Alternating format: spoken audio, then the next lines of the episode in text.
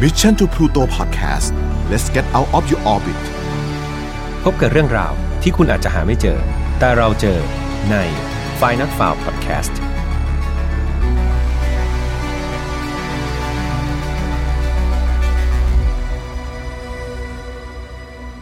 วัสดีครับ ยินดีต้อนรับนะครับเข้าสู่ Final Farm Podcast ซีซั่นที่ 2 ครับ วันนี้คุณอยู่กับผมแฮมตัชพลเช่นเคยครับ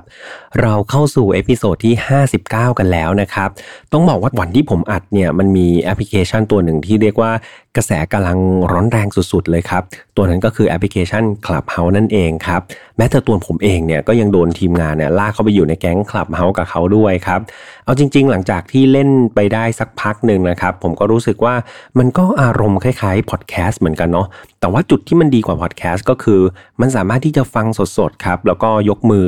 ให้คนที่ฟังนะครับ ยกมือแล้วก็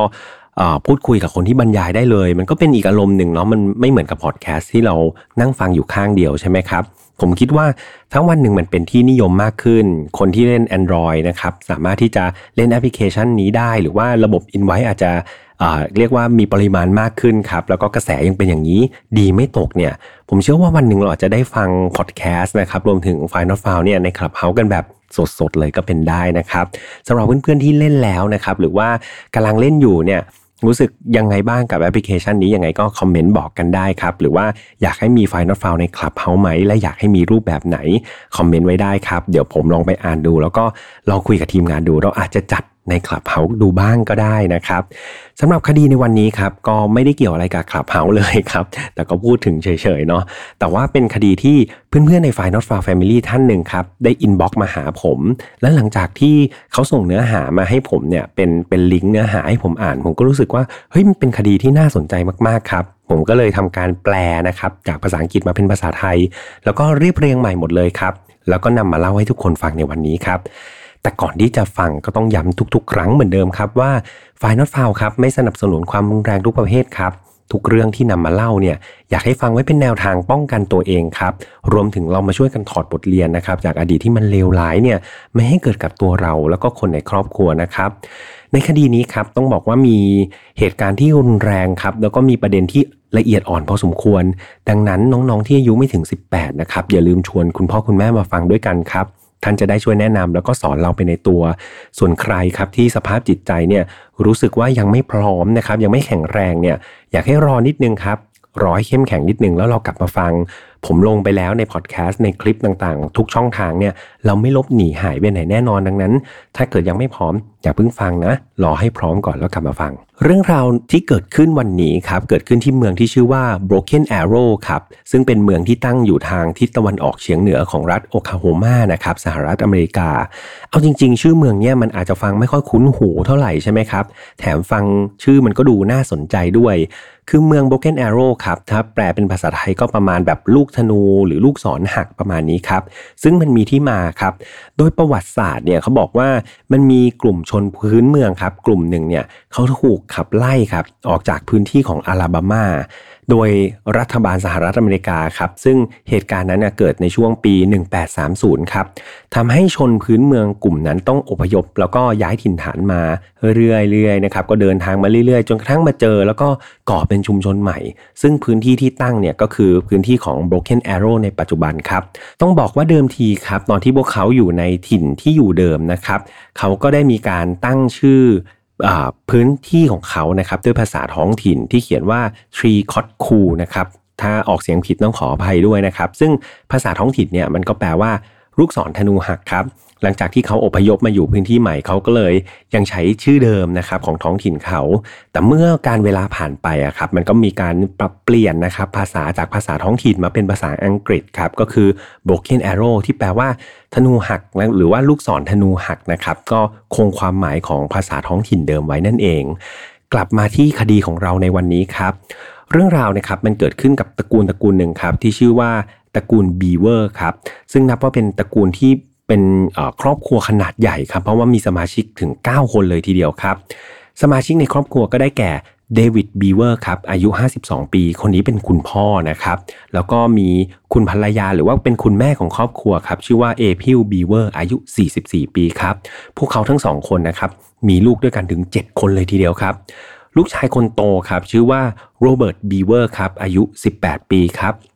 น้องคนรองก็คือไมเคิลบีเวอร์ครับอายุ 16 ปีครับตามมาด้วยลูกสาวคนแรกของครอบครัวครับก็คือคริสตัลบีเวอร์ครับอายุ 13 ปี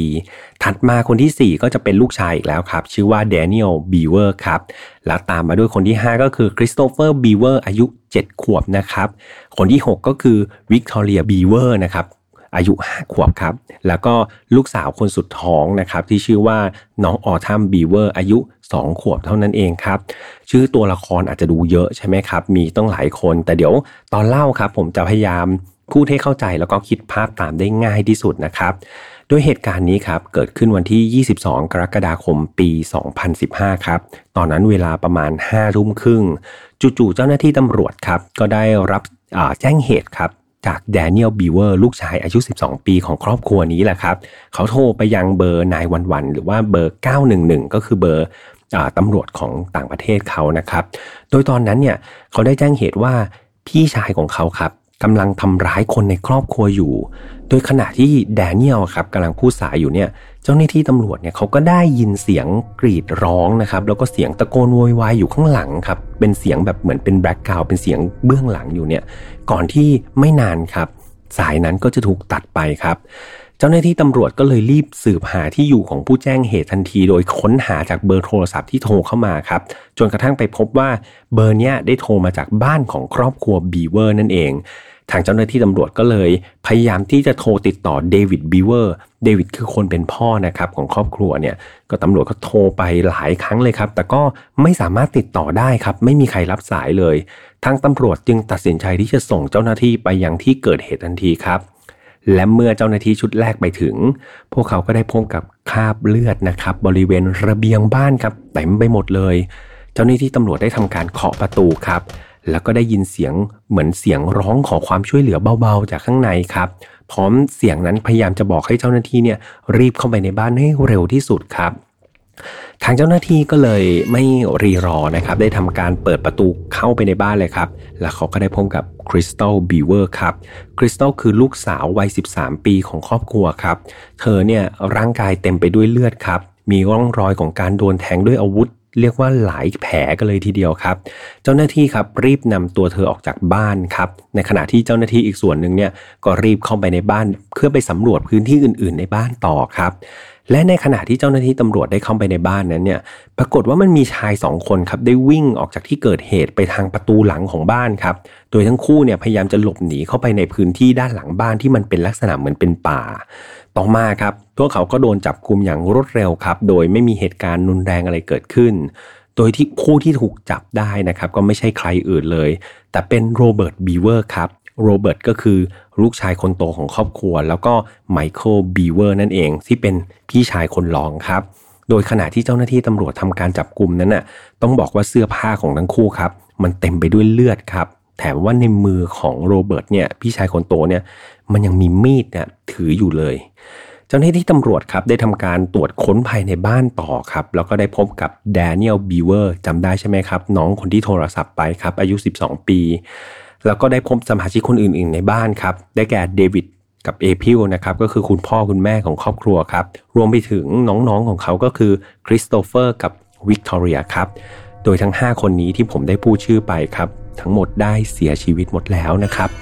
นอกจากนี้ครับเจ้าหน้าที่ยังได้พบกับหนูน้อยออทัมครับน้องออทัมก็คืออายุ 2 ขวบครับเป็นเด็กที่เล็กที่สุดในบ้านนี้ แต่โชคดีครับ เธอยังนอนอยู่ในห้องแล้วก็ปลอดภัยดี ไม่ได้รับบาดเจ็บอะไรทั้งสิ้นครับ สรุปก็คือในสมาชิกบีเวอร์เนี่ยมีทั้งหมด 9 คนใช่ไหมครับ ได้รับการช่วยเหลือ1คนนะครับคนแรกเลยแล้วก็เสียชีวิต 5 คน โดนจับกลุ่มไป 2 คนครับแล้วก็ปลอดภัยดี 1 คนครับ ทางเจ้าหน้าที่ตำรวจครับยังได้มีการค้นพบอาวุธมากมายในบ้านของตระกูลบีเวอร์นี้ครับ โดยวันที่เกิดเหตุเนี่ยก็เจอทั้งขวานนะครับ เจอทั้งมีดเนี่ยเรียกว่าหลายเล่มมาก ๆ เลย และด้วยเรื่องจากสภาพบ้านตอนนั้นครับ มันดูแล้วไม่ได้มีการถูกลื้อค้นหรือว่ามีการงัดแงะจากภายนอกเลยครับ แถมตอนที่แดเนียลโทรไปที่ 911อะครับเขายังได้เป็นคนพูดเองว่าพี่ชายของเขากำลังทำร้ายครอบครัวอยู่ รวมถึงตอนที่จับกุมโรเบิร์ตกับไมเคิลเนี่ย ก็จะเห็นว่าเฮ้ยตัวเขาเปื้อนเลือด แล้วก็ในมือของโรเบิร์ตนะครับก็ยังมีอาวุธด้วยนะครับทางเจ้าหน้าที่ตำรวจจึงได้ตั้งข้อสมมุติฐานครับว่ามันมีความเป็นไปได้สูงมาก ๆ เลยครับ ที่โรเบิร์ตแล้วก็ไมเคิลพี่ชายคนโตกับคนรองของครอบครัวนี่แหละ น่าจะเป็นคนร้ายของคดีนี้ที่ทำร้ายครอบครัวของเขาเองครับ เจ้าหน้าที่ครับจึงได้นำทั้งสองคนเนี่ยไปที่สถานีตำรวจเพื่อทำการไต่สวน แล้วก็สอบถามเกี่ยวกับเหตุการณ์ต่างๆ ที่มันเกิดขึ้นครับ โดยขณะที่นำตัวทั้งคู่ไปที่สถานีตำรวจเนี่ยต้องบอกว่าทั้งโรเบิร์ตแล้วก็ไมเคิลครับ ต่างนั่งนิ่งเงียบครับ ทั้งคู่ไม่พูดไม่จาอะไรเลยครับ แล้วก็ไม่ได้มีอาการตื่นตระหนกใดๆทั้งสิ้นครับ ตัดกลับมาที่คริสตัลบีเวอร์ คริสตัลบีเวอร์ก็คือน้องผู้หญิงคนแรกนะครับ ที่ตำรวจเจอแล้วก็ทำการช่วยเหลือออกมา เธอถูกนำตัวไปส่งโรงพยาบาลครับ ด้วยอาการที่เรียกว่าสาหัสมาก ๆ ครับ เธอมีบาดแผลชะกันบริเวณคอนะครับ บริเวณท้องแล้วก็แขนครับนั่นทำให้เธอเนี่ยเสียเลือดปริมาณมากเลยครับ เธอต้องเข้ารับการผ่าตัดในโรงพยาบาลอย่างเร่งด่วนครับ แต่สุดท้าย เธอโชคดีครับที่สามารถฟื้นตัวแล้วก็รอดมาได้อย่างปฏิหาริย์ครับ หลังจากเธอพักฟื้นร่างกายนะครับ แล้วก็สามารถที่จะพูดคุยได้เนี่ย เธอก็ได้ให้การกับตำรวจว่า คนที่ทำร้ายเธอนะครับ แล้วก็ครอบครัวทั้งหมดเนี่ยก็คือโรเบิร์ตกับไมเคิลครับพี่ชายทั้งสองคนของเธอนั่นเอง โดยพวกเขาครับได้หลอกเธอเข้าไปในห้องนอนของเขาทั้งสองคนครับคือต้องบอกว่าโรเบิร์ตกับไมเคิลเนี่ยเขานอนห้องเดียวกันนะครับ แล้วก็หลอกคริสตัลเข้าไปในห้อง ก่อนที่จะทำการเชือดคอครับ แล้วก็แทงเธอไปที่ท้องและแขนอย่างไม่ยั้งครับ ก่อนที่สมาชิกคนอื่น ๆ ในบ้านเนี่ยก็จะถูกทำร้ายตามๆกันไปครับ เจ้าหน้าที่ตำรวจครับได้ทำการชนสูตรศพผู้เสียชีวิตทั้ง 5 คนนะครับ ก็ได้แจ้งเกี่ยวกับเรื่องของเวลาการเสียชีวิตว่าน่าจะเป็นช่วงระหว่างกลางคืนครับของวันที่ 22 กรกฎาคม จนถึงเช้ามืดวันที่ 23 กรกฎาคมครับ โดยทุกศพนะครับเสียชีวิตจากการโดนแทงโดยของมีคมครับ เริ่มจากเดวิดบีเวอร์คนที่เป็นพ่อก่อนนะครับ มีบาดแผลถูกแทงอย่างน้อย 28 แผลเลยทีเดียวครับ บริเวณลำตัว ใบหน้า ลำคอ แขนซ้ายแล้วก็มือครับ ต่อมาก็คือเอพริลบีเวอร์คนที่เป็นแม่ครับ มีบาดแผลที่ศีรษะครับ มีบาดแผลที่ลำคอ ลำตัวแขนและมือ คุณเอพริลโดนไปถึง 48 แผลเลยทีเดียวครับ คนต่อมาก็คือน้องแดเนียลบีเวอร์ครับ คนที่โทรแจ้ง 911 ครับ น้องมีบาดแผลถูกแทงถึง 21 แผลบริเวณหลังไหล่แล้วก็หน้าอกนะครับ ในขณะที่คริสโตเฟอร์ครับลูกชายวัย 7 ขวบเนี่ยโดนแทงถึง 21 แผลเหมือนกันครับ ที่หลังหน้าอกไหล่แล้วก็ท่อนขาด้านล่างนะครับ สุดท้ายครับน้องวิกตอเรียอายุแค่ 5 ขวบเท่านั้นเองครับน้องมีบาดแผลโดนแทงถึง 23 แผลนะครับ ที่บริเวณคอหน้าอกหลังแล้วก็ต้นแขนครับ เรียกว่าโหดร้ายมากๆครับ เพราะดูจากจำนวนแผลของแต่ละคนที่ถูกแทงเนี่ยมันเหมือนคนร้ายกระหน่ำแทงอย่างบ้าคลั่งครับ แล้วก็ดูเหมือนว่าเขาทำไปด้วยความโกรธแค้นต่อเหยื่อเอามากๆครับ กลับมาที่การสอบสวนโรเบิร์ตแล้วก็ไมเคิลบีเวอร์กันดีกว่าครับ เขาได้ทำการรับสารภาพว่าเป็นคนที่ก่อเหตุ แล้วก็ทำร้ายสมาชิกในครอบครัวของเขาจริง ๆ ครับ รวมถึงได้มีการวางแผนก่อเหตุเนี่ยมาระยะหนึ่งแล้ว แต่ที่ตกใจก็คือเขาพวกเขาเนี่ยครับไม่ได้คิดว่าจะวางแผนแค่ฆ่าคนในครอบครัวเท่านั้นนะครับ แต่พวกเขาเนี่ยตั้งใจจะก่อเหตุกับคนอื่นๆด้วยครับ โดยเขาได้สารภาพว่า หากการก่อเหตุครอบครัวสำเร็จเรียบร้อยดีทุกอย่างแล้วเนี่ย เขาก็จะขับรถของที่บ้านครับ เพื่อออกไปตามพื้นที่ต่างๆในเมือง แล้วก็จะทำการสังหารคนแบบสุ่มครับ โดยพวกเขาเนี่ยตั้งใจว่าในแต่ละพื้นที่เนี่ยเขาจะสุ่มฆ่าคนให้ได้ 5 คนครับ หลังจากครบ 5 คนแล้วเนี่ยเขาก็จะเปลี่ยนไปยังพื้นที่อื่นๆต่อไปครับทำแบบนี้ไปเรื่อยๆครับ โดยเขาตั้งเป้าที่จะสังหารคนในเมืองเนี่ยให้ได้อย่างน้อย 50 คนครับเจ้าหน้าที่ตำรวจคนหนึ่งครับได้ไปทำการไต่สวนโรเบิร์ตบีเวอร์พี่ชายคนโตของครอบครัวครับก็พบว่าตัวโรเบิร์ตนั้นเนี่ยเขาเป็นคนที่ชื่นชอบแล้วก็คลั่งไคล้ฆาตกรต่อเนื่องออกมากๆครับ โดยเขาเนี่ยอยากจะเป็นฆาตกรต่อเนื่องที่มีชื่อเสียงครับ แล้วก็ทำผลงานฆาตกรรมให้ได้มาก ๆครับ เขาไม่ได้ตั้งเป้าที่จะก่อเหตุแค่ในรัฐโอคลาโฮมาที่เขาอยู่เท่านั้นครับ แต่เขาเนี่ยมีแผนที่จะออกไปนอกรัฐของตัวเองด้วย ที่จะไปแบบเหมือนฆ่าคนเรื่อยๆครับ โดยเขาตั้งเป้าว่าอย่างน้อยๆเนี่ยในช่วงชีวิตเขาเนี่ยเขาควรจะต้องฆ่าให้ได้อย่างน้อย 500 คนเลยทีเดียวครับ นอกจากนี้ครับโรเบิร์ตยังเล่าว่า เขาได้แรงบันดาลใจในการก่อเหตุ จากเหตุการณ์สังหารหมู่ที่โรงเรียนมัธยมโครัมไบครับ ซึ่งเหตุการณ์นั้นครับมีผู้เสียชีวิตจากเหตุกราดยิงครับแล้วก็วางระเบิดในโรงเรียนเนี่ยซึ่งส่งผลให้มีผู้เสียชีวิตมากถึง 15 รายเลยทีเดียว โดยโรเบิร์ตให้การว่าเขารู้สึกว่าผู้คนในสังคมอะครับมันไม่มีค่าอะไรมันไร้ค่าแล้วก็น่ารังเกียจมากๆ เขาก็เลยไม่รู้สึกว่ามันจะผิดบาปอะไรเลย ถ้าเขาจะฆ่าคนเหล่านั้นครับ แถมตัวเขาเองเนี่ยก็อยากจะทำผลงานขึ้นมาเทียบเคียงกับเหตุการณ์สังหารหมู่ของโรงเรียนโครัมไบด้วยนะครับ นี่คือสิ่งที่เขาคิดนะครับเขาได้เริ่มทำการทยอยซื้อมีดจากอินเทอร์เน็ตครับเพื่อมาสะสมไว้ใช้ในการก่อเหตุครับ แล้วก็เพื่อที่จะทำให้แผนการใหญ่ของเขาสมบูรณ์ขึ้นเนี่ยเขาก็จำเป็นที่จะต้องมีปืนแล้วก็กระสุนใช่ไหมครับเขาก็เลยตัดสินใจครับซื้อปืนแล้วก็กระสุนมากมายเลยครับ จากร้านค้าออนไลน์ครับ โดยโรเบิร์ตเนี่ยตั้งใจว่าโอเค เดี๋ยวปืนเนี่ยเขาจะไปรับที่ร้านขายปืนในพื้นที่ด้วยตัวเขาเองครับ ส่วนกระสุนนะครับเขาตั้งใจที่จะส่งมาที่บ้านของเขาครับ และนี่เองมันอาจจะทำให้ครอบครัวนะครับของโรเบิร์ตเนี่ยสงสัยว่า เอ๊ะโรเบิร์ตจะสั่งกระสุนมาทำไมมากมายขนาดนี้ครับ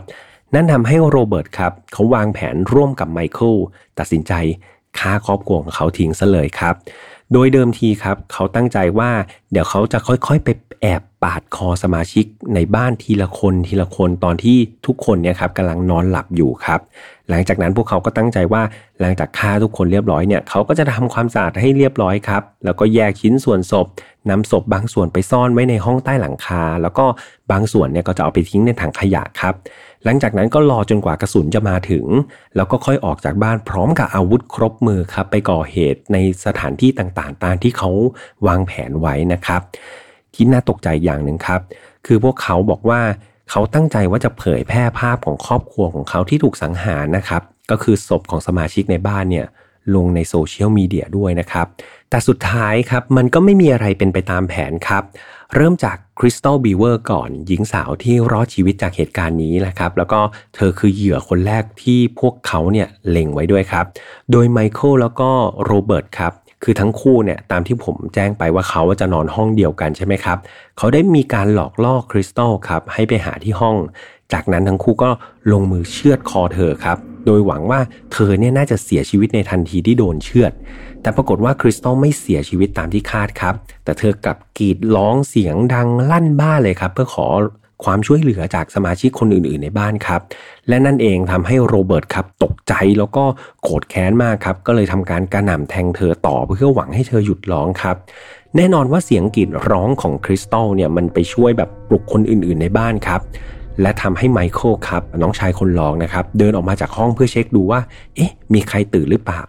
สุดท้ายครับไมเคิลก็ได้พบกับเอพริลครับเอพริลก็คือคุณแม่นั่นเอง ที่เขาเดินอยู่ตรงโถงทางเดินครับไมเคิลก็เลยรีบพุ่งตัวไปทำร้ายเธอครับ แต่เอพริลเนี่ยพยายามที่จะขัดขืนแล้วก็ต่อสู้กันครับ จนเธอเนี่ยสามารถวิ่งออกไปยังระเบียงหน้าบ้านได้ แต่สุดท้ายครับ ไมเคิลก็ตามเธอออกไปทัน แล้วก็กอดรัดฟัดเหวี่ยงกันอยู่สักพักครับ ก่อนที่สุดท้ายเอพริลจะพลาดท่าแล้วก็โดนแทงจนเสียชีวิตครับ และอาจจะเป็นเพราะเธอทำการต่อสู้นะครับทำให้เธอเนี่ยโดนแทงถึง 48 แผลตามที่ผมได้เล่าไปครับ ต่อมาครับคือเดวิดครับคุณพ่อของครอบครัวเนี่ยเขาก็ได้วิ่งออกจากห้องนอนของตัวเองครับไปยังต้นเสียงกรีดร้อง นั่นก็คือห้องนอนของโรเบิร์ตแล้วก็ไมเคิลใช่ไหมครับ เมื่อไปถึงเนี่ย ก็ปรากฏว่าเดวิดเนี่ยได้เจอกับโรเบิร์ตครับพี่ชายคนโตเนี่ยที่ยืนอยู่ในห้อง ตอนนั้นโรเบิร์ตครับก็ได้รีบพุ่งไปทำร้ายเดวิดพ่อของตัวเองครับด้วยการแทงไปที่ร่างกายของเขาครับหลายแผลเลย แล้วปิดท้ายด้วยการเชือดคอคุณพ่อของตัวเองครับ เมื่อเรื่องมันบานปลายขนาดนี้แล้วครับโรเบิร์ตแล้วก็ไมเคิลครับจึงต้องการที่จะสังหารทุกคนในบ้านให้หมดณตอนนั้นเลยครับ พวกเขาครับได้เดินไปหาแดเนียลครับแล้วก็เจอจนได้หลังจากนั้นก็ได้ทำการแทงเข้าไปที่หลังของเขาหลายครั้งทีเดียวครับ ทางด้านคริสโตเฟอร์ครับน้องชาย 7 ขวบกับวิกตอเรียน้องสาว 5 ขวบครับ ทั้งคู่เนี่ยได้ยินเสียงแล้วก็พอจะรู้เหตุการณ์ก็เลยรีบวิ่งหนีเข้าไปหลบในห้องน้ำด้วยความหวาดกลัวเลยครับไมเคิลครับพี่ชายคนรองเนี่ยก็เลยเดินมาเคาะประตูห้องน้ำครับ แล้วก็แสร้งทำเป็นว่าขอความช่วยเหลือจากน้อง โดยไมเคิลครับตะโกนแล้วก็ แกล้งพูดว่าช่วยด้วยช่วยพี่ด้วย ตอนนี้โรเบิร์ตกำลังจะมาฆ่าฉันเหมือนกันนะครับ หลังจากที่คริสโตเฟอร์แล้วก็วิกตอเรียเนี่ยได้ยินครับก็เลยรู้สึกว่าเออเขาก็อยากจะช่วยไมเคิลเหมือนกัน ตอนนั้นทั้งคู่เนี่ยคิดว่าคนที่ก่อเหตุทั้งหมดคือโรเบิร์ตคนเดียวครับ ทั้งคู่ก็เลยเปิดประตูให้ไมเคิลเข้าไป และสุดท้ายไมเคิลก็ไม่รอช้าครับ เขาได้ลงมือแทงเด็กน้อยทั้งสองจนเสียชีวิตครับ แต่ไม่นานหลังจากนั้นก็มีเสียงไซเรนของตำรวจดังขึ้นที่หน้าบ้านครับแล้วเจ้าหน้าที่ก็บุกเข้ามาในบ้าน นั่นทำให้พวกเขาเนี่ยรีบเปิดประตูทางด้านหลังบ้านเพื่อหนีเข้าไปในป่าครับซึ่งสิ่งเหล่านี้มันก็อยู่นอกเหนือจากแผนที่เขาคิดไว้ทั้งหมดเลย พวกเขาวิ่งเข้าไปนะในขณะที่แบบตัวเขาเองเนี่ยไม่ได้ใส่รองเท้าด้วยซ้ำครับ เมื่อเข้าไปในป่า พวกเขาพยายามที่จะก้มตัวลงครับ เพื่อที่จะซ่อนตัว แต่ไม่นานนะครับ สุนัขตำรวจก็ได้พบกับพวกเขาเข้า แล้วก็ถูกจับกลุ่มโดยเจ้าหน้าที่ตำรวจในที่สุดครับ มาถึงจุดนี้ครับหลายๆคนผมเชื่อว่าสงสัยเหมือนกับผมแหละว่า นอกจากที่โรเบิร์ตเนี่ยเขาชื่นชอบในตัวฆาตกรต่อเนื่องแล้วเนี่ยอะไรหนอถึงเป็นเหตุจูงใจให้เด็กชายสองคนนะครับ มีแนวความคิดที่เหี้ยมโหด แล้วก็สามารถลงมือสังหารคนในครอบครัวตัวเองได้อย่างเย็นชาขนาดนี้ครับ มีการให้ข้อมูลจาก ทนายฝ่ายโรเบิร์ตแล้วก็ไมเคิลครับเขาระบุว่าจริง ๆ แล้วเนี่ยเดวิดบีเวอร์คนที่เป็นพ่อครับเขามักจะมีพฤติกรรมที่ทำร้ายลูกๆของเขาเสมอครับ คือไม่ได้ทำร้ายแค่โรเบิร์ตกับไมเคิลนะครับ แต่ทำร้ายลูกๆ แทบทุกคนเลยครับ ทั้งทางร่างกายแล้วก็วาจาครับ โดยทนายท่านเนี้ยเขาได้อ้างคำให้การของคริสตัลบีเวอร์คนที่รอดชีวิตนะครับ โดยเธอได้เล่าว่า ทั้งเดวิดแล้วก็เอพริลเนี่ยคนที่เป็นพ่อกับแม่เนี่ยมักจะแสดงความเกลียดชังครับแล้วก็ทำร้ายลูกๆในบ้านทุกคนอยู่เสมอเลย แถมพวกเขามักจะด่าทอ แล้วก็เอาเรื่องของคนที่พวกเขาเกลียดนะครับ มาเล่าให้ลูกฟังอยู่ตลอดเวลา รวมไปถึงมักจะอ้างถึงคติในพระคัมภีร์ครับว่า ขอให้ผลกรรมทั้งหมดเนี่ยจงไปลงแก่ทุกสิ่งทุกอย่างที่พวกเขาเกลียดชังด้วยนะครับก็มีแต่เฮสปีนะครับแบบเป็นมีแต่คำพูดเกลียดชัง พูดกรอกหูลูกอยู่ทุกๆวัน นอกจากนี้ครับยังมีคำให้การจากเพื่อนบ้านของครอบครัวบีเวอร์เนี่ยเขาก็บอกว่าพ่อแม่ของครอบครัวนี้ครับมักจะเลี้ยงดูลูกของเขาไว้ในบ้านครับแล้วก็คอยจับตาดูลูกเขาอย่างใกล้ชิด รอบบ้านของครอบครัวนี้ครับมีการติดตั้งระบบรักษาความปลอดภัย มีกล้องวงจรปิดเนี่ยเรียกว่าติดทั้งภายในแล้วก็ภายนอกบ้านครับโดยเหล่าเพื่อนบ้านนะครับเขาบอกว่าเขาไม่เคยเห็นสมาชิกคนไหนเคยในครอบครัวบีเวอร์เนี่ยออกมาคลุกคลีหรือมีปฏิสัมพันธ์กับเพื่อนบ้านเลย แถมพฤติกรรมในครอบครัวนี้ก็มันก็ดูลึกลับดูแปลกๆ ยังไงก็ไม่รู้ครับ เอาจริง ๆ เพื่อนบ้านบางคนครับเขาบอกว่าเขาเนี่ยเพิ่งมารู้ชื่อนามสกุลสมาชิกในครอบครัวเนี่ยตอนที่มันมาเป็นข่าวตามหน้าหนังสือพิมพ์เท่านั้นเองครับคืออยู่มาตั้งนานเนี่ยยังไม่รู้เลยว่าคนในบ้านชื่ออะไรครับ มีข้อมูลเพิ่มเติมว่า แม้ว่าครอบครัวบีเวอร์ครับจะค่อนข้างปิดกั้นสมาชิก ในครอบครัวต่อโลกภายนอกใช่ไหมครับ แต่พวกเขาเนี่ยไม่ได้ปิดกั้นหรือไม่ได้มีการป้องกันเด็กๆ จากโลกของอินเทอร์เน็ตเลยครับ มีการตรวจพบว่าในบ้านเนี่ยมีคอมพิวเตอร์จำนวนเยอะมากครับ โดยเฉพาะไมเคิลกับโรเบิร์ตเนี่ยเขามีแล็ปท็อปส่วนตัวคนละ 2 เครื่องเลยทีเดียว และนี่เองครับมันทำให้ 2 พี่น้องโดยเฉพาะโรเบิร์ตเนี่ยเขาหมกมุ่นอยู่กับเรื่องราว แล้วก็ข้อมูลต่างๆ เกี่ยวกับฆาตกรเอยเกี่ยวกับฆาตกรรมหมู่เอยครับรวมถึงเป็นช่องทางในการซื้ออาวุธมาเก็บไว้ในการก่อเหตุด้วยนะครับ สุดท้ายครับ โรเบิร์ตแล้วก็ไมเคิลนะครับก็ถูกตั้งข้อหาฆาตกรรมโดยเจตนาแก่บุคคล 5 คนครับแล้วก็พยายามฆ่าอีก 1 คนครับโดยโรเบิร์ตเนี่ยได้ให้การสารภาพในทุกข้อกล่าวหา เขาก็เลยถูกตัดสินให้จำคุกตลอดชีวิต โดยไม่รอลงอาญาครับแล้วก็ไม่มีสิทธิ์ผ่อนผันใดๆทั้งสิ้น มาด้านของไมเคิลบีเวอร์บ้าง คือในวันที่เกิดเหตุครับเขามีอายุเพียง 16 ปีเท่านั้น นั่นก็คือไม่ถึง 18 ปีนะครับทำให้มันก็มีความเป็นไปได้ที่เขาจะได้รับโทษในฐานะของเยาวชน แต่อย่างไรก็ดีครับ ได้มีการตัดสินว่า ไมเคิลบีเวอร์นั้นต้องถูกตัดสินและตั้งข้อหาแบบผู้ใหญ่ เช่นเดียวกับพี่ชายของเขาครับ โดยจะต้องได้รับโทษจำคุกตลอดชีวิตเช่นเดียวกัน แต่ทางทนายของไมเคิลครับ เขาก็ได้มีการโต้แย้งกับคำตัดสินนี้ โดยเขาอ้างว่าไมเคิลเนี่ยถ้าหากจะต้องถูกนำไปจำคุกตลอดชีวิตอะมันก็ไม่ต่างอะไรกับการที่ปล่อยให้เขาไปนอนตายอยู่ในคุก ซึ่งมันไม่ต่างกับโทษประหารชีวิตเลย ทางทนายครับเขาบอกว่าเอาจริง ๆ แล้วทั้งโรเบิร์ตและไมเคิลเนี่ย ไม่ควรจะถูกส่งไปคุกนะ แต่ถูกควรจะถูกส่งไปบำบัดทางจิตซะมากกว่านะครับ เพราะว่าพวกเขาเนี่ยถูกทำร้ายร่างกายจากทางครอบครัวมาโดยตลอด นั่นเป็นสาเหตุที่ทำให้เขาเนี่ยระบายความแค้นเหล่านี้ออกมา แต่ข้ออ้างนี้ก็ตกไปครับเพราะว่ามันไม่มีหลักฐานใด ๆ ที่บ่งชี้อย่างเด่นชัดนะครับในการกล่าวถึงการล่วงละเมิด หรือว่าการทำร้ายร่างกายที่เกิดขึ้นในครอบครัวของบีเวอร์เลยครับ นั่นมันทำให้ไมเคิลบีเวอร์ครับก็ถูกตัดสินให้จำคุกตลอดชีวิตเหมือนกับพี่ชายเขาครับ เพียงแต่ว่าเขาเนี่ยมีสิทธิ์ที่จะขอผ่อนผันยื่นอุทธรณ์ลดโทษได้ในปี 2054 ครับ ซึ่งตอนนั้นเขาก็จะมีอายุ 54 ปีนั่นเอง จากคำตัดสินนี้ครับทำให้โรเบิร์ตเนี่ยถูกนำตัวเข้าห้องขังทันที ต่อมาในวันที่ 6 กรกฎาคมปี 2016 นี้นะครับ มีรายงานว่าโรเบิร์ตบีเวอร์ครับพยายามที่จะฆ่าตัวตายโดยการแขวนคอกับผ้าปูที่นอนในห้องขังครับแต่ว่าถูกเจ้าหน้าที่คุมขังพบเสียก่อนครับจึงได้ทำการช่วยเหลือแล้วก็หลังจากการตรวจสอบครับก็พบว่าโรเบิร์ตก็ไม่ได้มีอาการบาดเจ็บใดๆครับ นั่นทำให้เขาต้องถูกย้ายไปอยู่คุกแห่งใหม่ครับที่มีการเฝ้าระวังมากขึ้นครับ ปัจจุบันนี้ครับโรเบิร์ตก็ยังอยู่ในคุกนะครับอยู่ที่ศูนย์ราชทัณฑ์ Joseph Harp Correctional Center ครับ ในขณะที่ไมเคิลครับอยู่ในศูนย์ราชทัณฑ์ Lexington Correctional Center ครับ ก็อยู่กันคนละที่ คดีนี้เรียกว่าเป็นเหตุอาชญากรรมที่เลวร้ายที่สุดในประวัติศาสตร์เมือง Broken Arrow กันเลยทีเดียวครับ โดยหลังเหตุการณ์นี้นะครับในปี 2019 เนี่ยพื้นที่นี้ก็ถูกสร้างเป็นสวนสาธารณะแห่งใหม่นะครับ ก็เรียกว่ามีการสร้างเป็นอนุสรณ์ให้กับครอบครัวบีเวอร์ด้วยครับซึ่งสวนสาธารณะนี้นะครับก็มีความร่มรื่นครับมีทางเท้ามีศาลา มีสวนดอกไม้ครับก็เป็นจุดแวะพักนะครับของผู้คนที่ผ่านไปผ่านมาแถวๆนั้นครับมาถึง 2 คนที่รอดชีวิตของครอบครัวบีเวอร์ก็คือน้องคริสตัลกับออทัมนะครับสองสาวที่รอดชีวิตเนี่ยก็มีครอบครัวนะครับที่ใจดีแล้วก็รับไปอุปการะต่อไปครับ ก็เป็นอันจบคดีนี้ไปอย่าง น่าเศร้าทีเดียวครับตามที่แจ้งไปข้างต้นครับว่าคดีนี้ค่อนข้างที่จะโหดร้ายนะครับแล้วก็มีประเด็นที่ละเอียดอ่อนมากๆเลยหลายประเด็นนะครับนั่นทาให้ก่อนที่จะเล่าคดีทุกครั้งเนี่ยผมจำเป็นต้องพูดเตือนเพื่อนๆ ให้ลองหยุดคิดครับแล้วก็เช็คตัวเองก่อนทุกรอบครับว่าพร้อมไหมที่จะฟังเนื้อหาที่กำลังจะเล่าครับ เพราะตอนนี้เนี่ย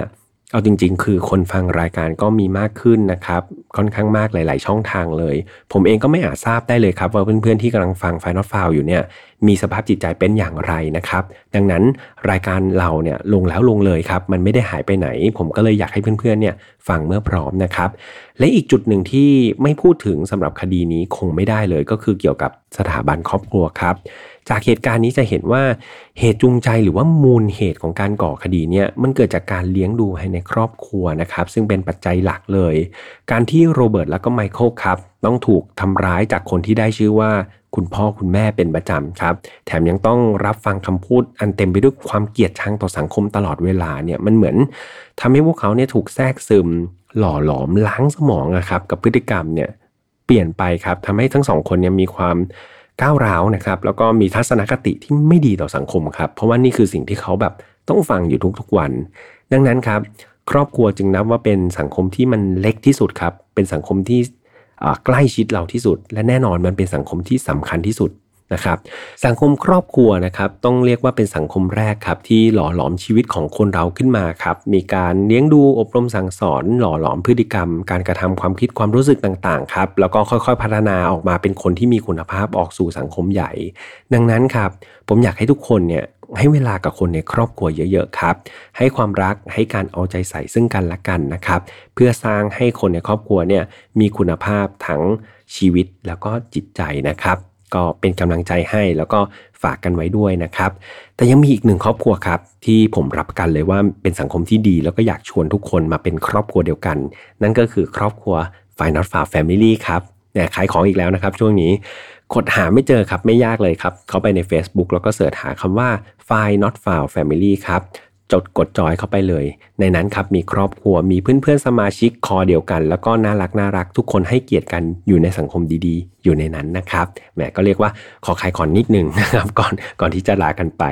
สำหรับ File Not Found ครับตอนนี้เราออกอากาศทุกวันอังคารทางช่องของ Mission to Pluto เหมือนเดิมครับยังไงฝาก feedback กันได้ทุกช่องทางเหมือนเดิมนะครับ YouTube Spotify SoundCloud Podbean Apple Podcast นะครับและล่าสุดครับ เรามีไฟล์ not found ใน j u ก e แล้วนะครับโอ้อันนี้ก็เรียกว่าอัปเดตใหม่ล่าสุดเลย ส่วนใครที่